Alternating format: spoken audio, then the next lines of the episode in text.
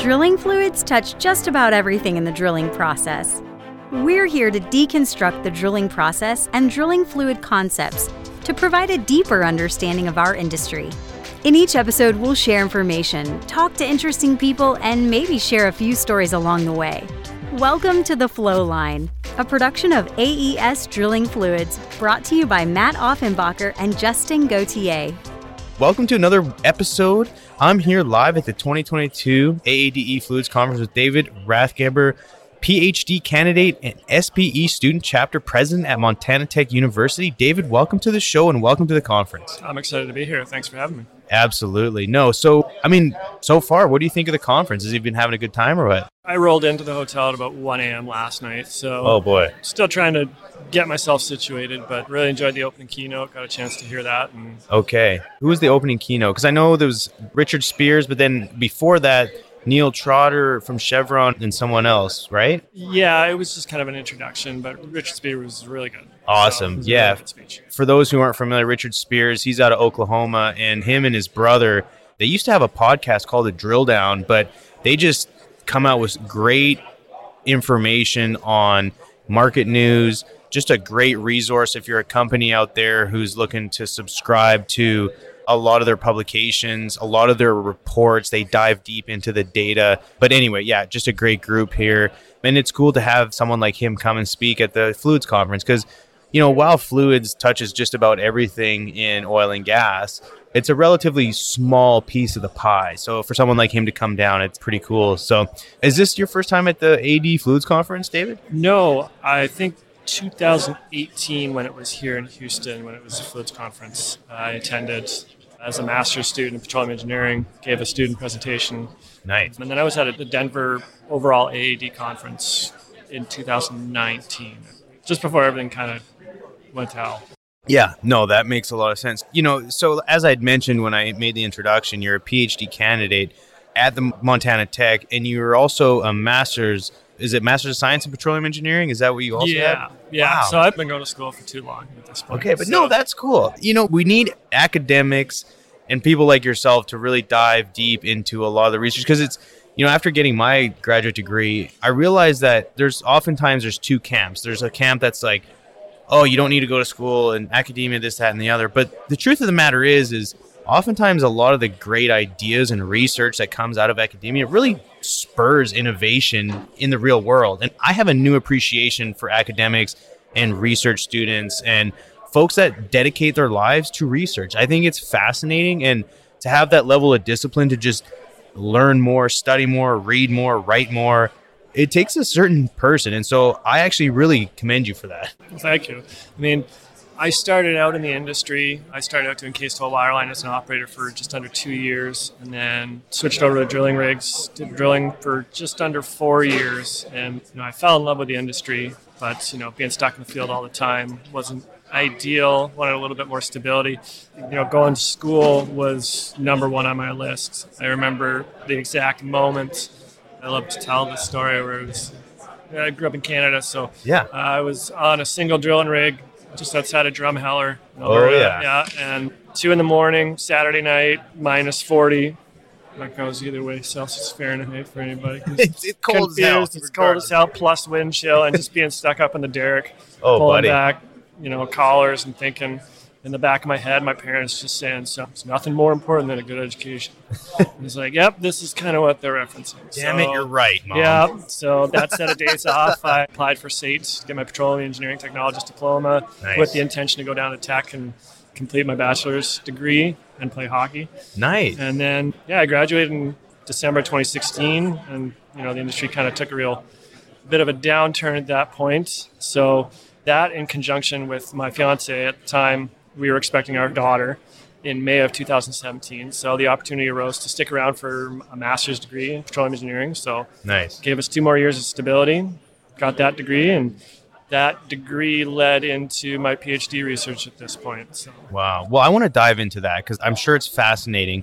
I just kind of want to take a quick pivot before we continue down that path. But I want to thank you for all the support that you've had, and especially, you know, the relationship that we've built, again, over social media, the power of LinkedIn. But yeah, it's very humbling to have someone like yourself engage with the content asking good questions, and supporting the Flow Line. So on behalf of myself, AES, and the Flow Line, really appreciate that, because it's someone like yourself that can then pass on the information to students. Ultimately, it's all about the next generation, right? Yes. And it's educating people who otherwise don't get to have the conversations with either myself, Matt Offenbacher, and even yourself. And there's just so many talented people in our industry, and more people need to hear the conversations that we have on a day-to-day basis. And so by you making the effort to make a connection on LinkedIn, here we are having a great conversation and hopefully adding value for the audience. So again, thank you for that. You're welcome. I mean, this industry is made up about networking and getting the word around. And I learned that early on, even at SAIT, and it's mutually beneficial. I mean, you guys have been so helpful with me, with research. If we have any school events and you might be looking for sponsorship, AES has always been good. Yeah. You guys offered to source up some fluids for a side project that I was doing where we were looking to convert our on-campus multi-phase flow loop to a synthetic fluid. You guys were really helpful at that and directed me all around. So, it's been a great working relationship with you guys. Awesome. No, that's really cool. It's Montana Tech, while I never went there, has a little, a special place in my heart because, like you, I went to SAIT and then I elected, I was so eager to get back to work, start making money. I was, one of the few that didn't end up going to either Montana Tech, Wyoming. I think a couple guys went to University of Texas. But there's so many people within my close network that I graduated SAIT with that went to Montana Tech. So I feel like I'm tied to it at arm's length. A good buddy of mine, John Giesbrick, he went there. And so anytime there's a Montana Tech event, he's there, helping out. And I always tell him, man, look, like if I can help, please let me know. And so anytime I can kind of get involved with the Montana Tech and weave myself into the culture and in any initiatives that they have, I try to do it because there's just so many Canadians that go there. So naturally, I have to support it. You know what I mean? It's like the border kind of gets a little thicker around Butte, and it's like part of Canada, I feel like. It really is. I mean, Alberta just kind of blends into Montana at that point, so. Yeah. And John just got married. Yeah, I saw that on LinkedIn, of course. Oh, he's such a beauty, and his wife, and I'm drawing a blank, and I apologize, John, if you're listening, but we went out for dinner with them. My wife and I went out for dinner with them probably about a month ago, and we just had such a great conversation, and they're so good with each other. They're both adventurous, and just they're such good people. And I love him to death. So give big congratulations to the Giesbrick. Yeah, for sure. I get to see him this week, actually. He's coming up, running our technical symposium. That's right. Right after this conference. So he's planning on coming up, and then he's bringing his brand new wife up for the Friday night social. So looking forward to seeing him again. So tell the listeners that aren't familiar with the symposium, because I've heard it's a blast. It is. So this will be the 27th year of our technical symposium put on by the Petroleum Department. It engages industry, primarily alumni, but it's open to just about everybody, even unofficial alumni, if you want to call yourself that. Yeah. And then current students. And it's 2 days of technical talks. There's a banquet dinner. There's a social where everyone can gather. So in the past, we've kind of bounced those days. The banquet dinner is going to be on Thursday night, and then the social is on Friday night. And then we would kind of kick it all off, weather permitting. We've always done a golf tournament, kind of a scramble-style golf tournament on Saturdays. So... And there's a couple of really nice golf courses out there. We've done it at Old Works, which is a Jack Nicklaus designed course. Really cool. It's got like slag bunkers. Or the Fairmont Hot Springs Resort has a golf course. That's where we're doing it this year. So nice. So it's a really, really good, educational and networking event. It's been going on for about 27 years now. That's cool. I got invited to it, I think, the year before COVID hit. And I remember it was like December 2019, right before Christmas, and one of my buddies from ConocoPhillips, who's a graduate there, was like, man, you should come up to the Montana Tech Symposium. Like, there's going to be a bunch of Canadians, blah, blah. I was set up to do it, but then COVID hit, and I, obviously then things changed. But I really would love to make a point of doing it. At one point, 1 year, come up there and just network with all the fantastic folks at Montana Tech and all the alumni that, because there's a ton down here that I've met over the years. And kind of fun fact, I think... And you may be able to fact check on these, but isn't the CEO, Ryan Lance, isn't he a Montana Tech grad? He is, yeah. Yeah, and arguably one of the most well sought after CEOs in the industry. The company in itself is just an absolutely phenomenal. They're a great company. I did a lot of research on ConocoPhillips through grad school. I kind of used them as one of my companies for research on a number of topics. Just the more I dove into what they're doing and, everything about it. So anyway... again, led by a Montana Tech grad. So, yep. You know, again, like just another feather in the cap there for you. Yeah, exactly. Well, I'll make sure to harass you next year. You know, I'm down. Let's go. Yeah, this symposium is put on primarily by the SPE Student Officer Club. So they're in charge of kind of organizing everything every year. So I'm the incoming president here for the 2022-2023. Congrats. Thank you. I've been very helpful. I helped out the current officer community quite a bit. I mean, when I came from SAIT, I was an international liaison officer for the club for my undergrad years. So, you know, I learned the ropes. I understand the annual workings of the club every year. And with COVID, when it hit and everything shut down, the club kind of went stagnant. Couldn't run any events. A lot got lost in translation. So this is the first year back up and running. And I've been fortunate enough to be able to help the club out, you know, with my past experience, you know, get things back to where they need to be. And I think this is going to be a really good symposium this year. So awesome. Looking forward to it. It's always a scramble to the finish line. We're still kind of getting late registrations and scrambling to print last name and name tags. And all the fun stuff. And that's the stuff that people don't think about, you know, when it comes to events, is just how much effort and time it takes to put into, like, you may work on it for like 6 months leading up to it, but then it's just 2 days of just like somehow the magic happens. Yeah. So, it's always a scramble like that. The Wednesday nights, all the officers usually get together because we've got all the name tags printed and they're stuffing name tags into tags and organizing polos and jackets and hats and everything that's got an order that goes along with it. Yeah. I can imagine. It makes it worth it, though. So. Well, I'm looking forward to seeing some stuff on LinkedIn and some content produced from it and just hearing from folks that have attended. So, David, I'm really curious, you know, again, want to pivot here a little bit.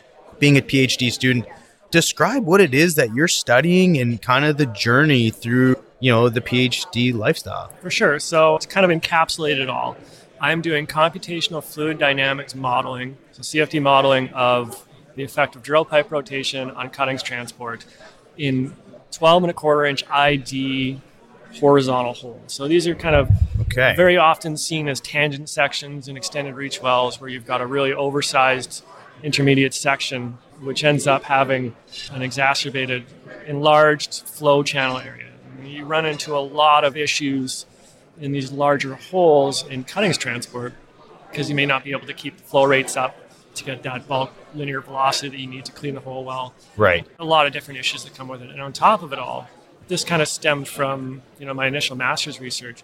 You know, the industry recognizes, you know, there's kind of a step change. So something happens around 120 or 180 RPMs, or in these particular circumstances, you know, you see a sudden uptick in cuttings, in hole cleaning efficiency. So, you know, if you're standing by the shakers and you're spinning it 70, 80, 90 RPM, you're getting cuttings come out. But as soon as you kind of get into that 120 RPM range, all of a sudden, you know, cuttings just start piling out.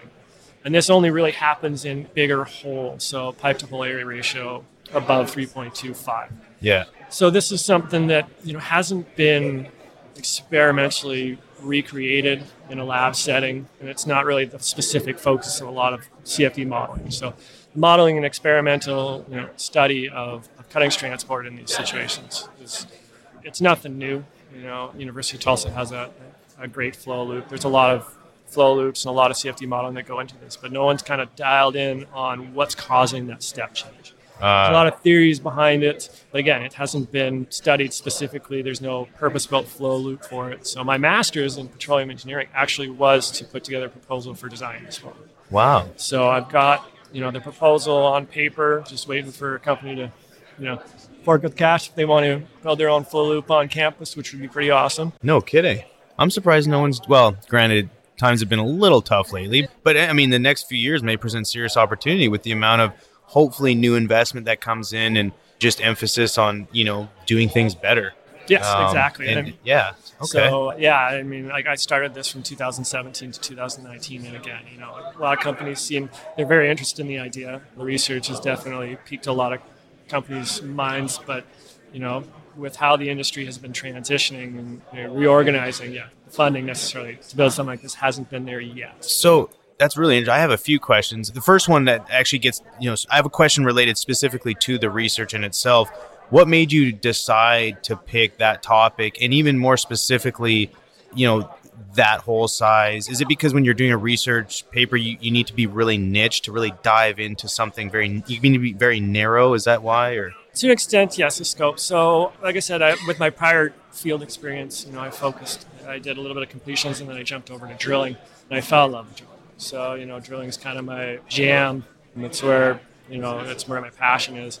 So when the opportunity came up, Dr. Lee Richards, my advisor, and Brandon Foster, formerly at K&M Technology, and now he runs TD Unlimited. Yeah. Yeah, so he ended up, we all kind of brainstormed and discussed this idea.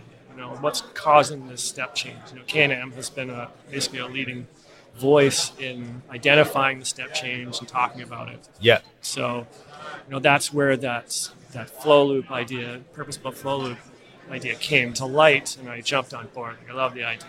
Right. Being able to influence, especially in the extended reach settings. So 12.25-inch ID, it's not necessarily a production hole, but especially in ERD, these tangent sections can be like 6 miles.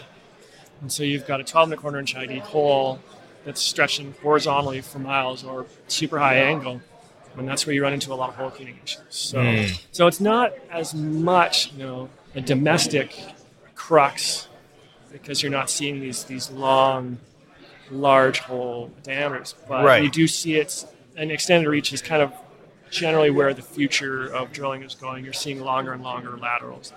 Right. And then when you have hole cleaning issues on an extended reach well, the risk is exponentially multiplied. Yes. So, you're spending so much more every day, and if something goes wrong halfway down or three-quarters of the way down, it's a lot more expensive. So. Yeah. No, it is. It's not apples to apples, but, talking about extended reach drilling, and here in the U.S., arguably, we don't do that much of it. Unconventionals up in the Northeast, a lot of companies are drilling 2 and 3 mile laterals, sometimes even more, which is, fascinating. And I think there's been some, we had a gentleman on, I think Steven Segrest, if I remember correctly. Anyway, a drilling engineer who drilled one of the longest laterals up in the Northeast. And I think it was like a 20,000 foot lateral. And they're doing that, kind of, SOP now a lot of times. And have you dove into looking at any of that stuff to gather up at least data or information to help support yours? Or is it because it's not really, because a lot of that I think is either 6 3/4 or 8 3/4, but definitely not 12.25, which the game changes completely once you get that big. Because I would assume your drill pipe that you're, either modeling or looking at is 5 inch, five and a half. Yeah. So that ratio becomes bigger, and anything below, the pipe-to-hole area ratio, it's through that 3.25 number, it's a lot more of a linear climb. So the faster you rotate the pipe, it just kind of increases. There's not that big jump. And the biggest issue over, these last 5 years now, 4 years now, and doing this research is, the data isn't necessarily out there. So trying to collect, tangible data as to what cuttings are coming out of the hole is still a brand new technology. Yeah. You can roughly estimate it, and even in terms of research papers, there's not much that talks about it outside of, what's been done on experimental flow loops. And again, these flow loops don't replicate a large diameter hole. Right. No, that makes total sense. So where are you at with your research, and at what point are you going to kind of cross the finish line? What does that look like? Because again, and I don't know if there's even an answer to that, but again, as someone who is not, doing their PhD, I'm curious, at what point do you say, okay, here it is ready for publication, or what does that look like? So my slated graduation completion date is May of next year. We'll see how it goes. This conference, I'm actually presenting on the preliminary single phase fluid results that I've come up with, where I'm just identifying the effects of flow channel development and how drill pipe affects that.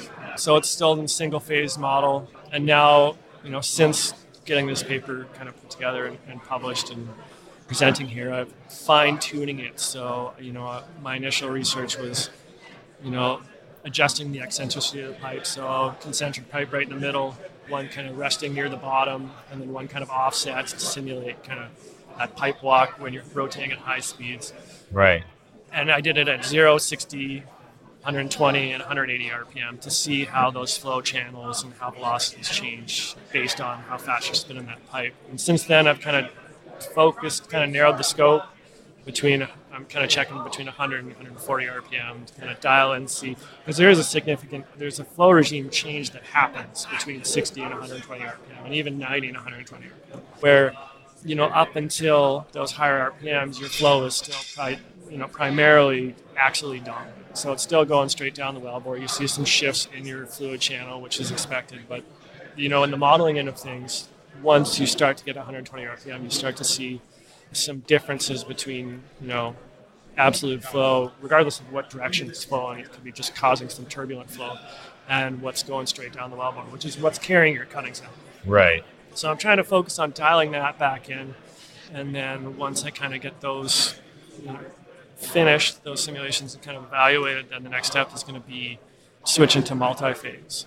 So that's where things get time-consuming. So multi-phase flow modeling is incredibly computationally extensive. So cool.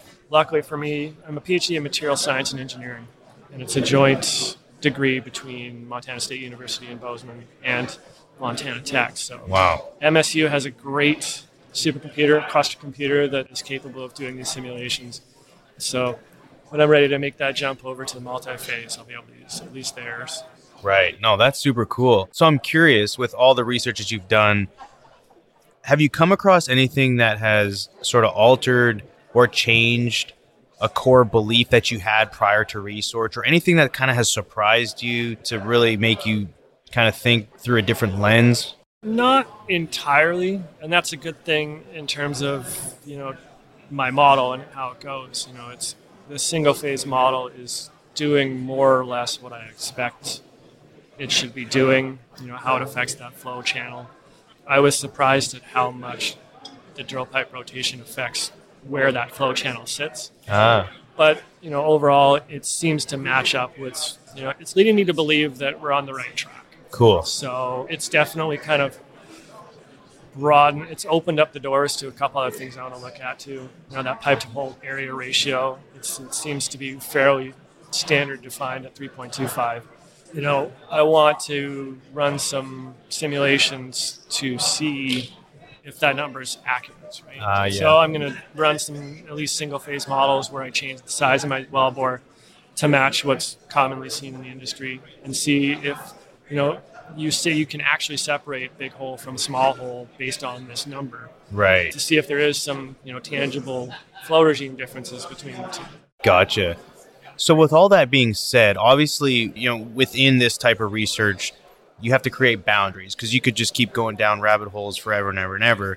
So with the boundaries that you've created, obviously, you're going to work within those. But what would you say if you were to pass this on to, you know, upcoming researchers? What would be sort of the next, you know, evolution of the research? Like, what would be the next step, do you think, once you kind of perhaps pass the baton? Yeah, the huge asset to this is once this model framework is built, it can be used and tweaked and modified for a myriad of different things. I mean, one thing, right now, that drill pipe rotation is just rotating on its axis. So if you want to see how it moves, if you kind of create a wobble or some sort of sinusoidal action to see if that has an effect on cuttings, basically, you know, increase the complexity of the model within the realms. The biggest hope here is, at least with this, the computational fluid dynamics, is we get an idea of, and we can see that flow regime change developing, and then start tweaking parameters to see if we can recreate it at lower RPM. Because, I mean, if everybody could rotate at 180 RPM or 120 RPM all the time, they would. But a lot of the times, you know, equipment restrictions, there's a lot of things that prevent us from doing that, So, especially in large holes.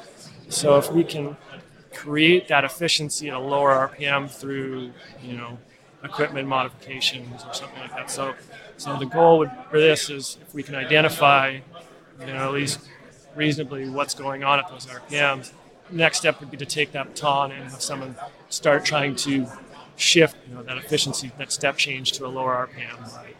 Gotcha. Yeah. Makes sense. So when David's not, you know, diving into research and, you know, trying to solve the world's drilling problems, what do you do for fun, man? What do you do to try and sort of disengage and disconnect and sort of recharge? We got 3 kids. Okay. Well, so that's recharging might not be the best word for it, but 3 kids and 3 dogs. Holy smokes, so, man. Yeah, in terms of... You have one nostril above water at all times. Yeah. So, you know, I try and play hockey when I can. Like I said, when I came to Tech, I played hockey. I'm a goalie. Ah, nice. Yeah. Okay, big shout out to the goalies out there. We're always trying to find them for hack and whack. I bet. So, you know, I played growing up, and then I quit until I went back to school, and I started playing intramural hockey at SAIT. And then nice. Tech, one of the reasons I went to Tech was because they had a hockey program, and I could just walk on to play with them. So when I get the chance, I'll strap on the pads, or I'll go do some draft tournaments that you'll find in and around the U.S. and Canada. Yeah. Golf. Occasionally, okay. when I get the moment, I'm a hack golfer, just like 99% of people out there. But hey, we do it to have fun, not to make money. Exactly. So our oldest, he's 15 now. He got into golf a couple years ago. Ah, so cool. We get to go out with that. Yeah, it's just being a shuttle for the kids for a lot of things. Our youngest, man, I know. She's turning 5 here. It's hard to believe she's turning 5 in May 4th. Okay. She's a Star Wars baby. Yeah. So nice. But she does dance 2 days a week, so take her to that. Yeah. And then our middle child's, he likes swimming. We get them involved as much as they want to do. So. Yeah. No, that's important, man. It's all about the kids. Well, this has been fantastic, David. Is there anything else that you'd like to share, whether it's with Montana Tech, any other initiatives that you guys have? And with that comment, I want to ask you too, you know, right now, the oil and gas industry, amongst many industries, struggles with talent, and there's labor shortages everywhere. But in oil and gas, it seems to me, just through observation, that the amount of people entering petroleum engineering and specifically trying to get into oil and gas is slowly, you know, the numbers aren't quite there to meet the demand of our workforce in the upcoming years. So what would you say for Montana Tech?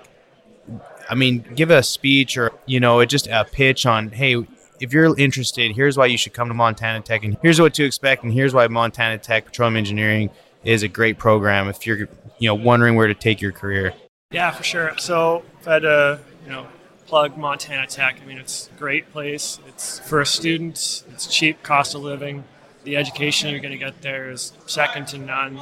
You know, the quality of the instructors. It's a small campus, tight-knit community. And that goes beyond just the campus, too. I mean, the Montana Tech alumni everywhere in the oil and gas industry internationally, and they're generally highly regarded for their education and technical experience that they get. You know, I've enjoyed my time there immensely. And like I said, the quality of education is good. The class sizes are small enough that you can really get, you know, personal education from each one of those instructors, you know. Everyone has an open door policy. Yeah. I taught my first class full-time this semester. Oh, nice. Congrats. And I kind of, you know, take on that open door policy too. You know, it's very helpful.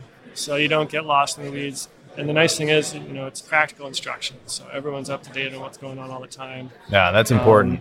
We run, like I said, the symposium's a great example. You know, every year we run this technical symposium. We get, you know, quality speakers and great networking opportunities. Shauna Noonan from Oxy, former SPE International president, is going to be doing our open keynote this year. Oh, very cool. Yeah, that's a big player. Yeah. So with COVID, how it's been over the last years, it's been tough. The whole industry recognizes that. I mean, you know, enrollment in petroleum engineering across the board has been down everywhere. But if there's anything, you know, with recent global events showing that, you know, the need for petroleum engineering is not going to go away anytime soon. And we're a really unique breed of engineers, you know, unlike mechanical or electrical, where you can see what you're doing and you can run tests, you know, test breaking limits of metal and materials. You know, petroleum engineering, we're trying to put together a picture with, you know, an incomplete set of puzzle pieces. That's a good point, yeah. You know, our job is to find as many puzzle pieces as we can. Yeah. And it's really unique, really rewarding, and it's, you know, it's not going to go anywhere anytime soon. So the demand's just going to keep going up and up and up. Perfect. Well, no, and with that said, a big shout out to Montana Tech and everyone involved with that team and the symposium. Good luck there. For the listeners out there, please connect with David over LinkedIn. I'll put his link in the show notes. And again, if you like the show, please subscribe, leave a review, share it. And if you have any questions, hit us up on LinkedIn. We'd be happy to chat. Everyone, have a great day. Thanks again. Thanks, David. Thanks for having me. Thanks for listening. Please tune in next week for another exciting episode of The Flow Line. And remember, may your returns always be full and your trips always smooth. Views expressed in this program belong to participants and not their employees. The program is for informational purposes only and cannot take the place of seeking professional advice. Copyright AES Drilling Fluids.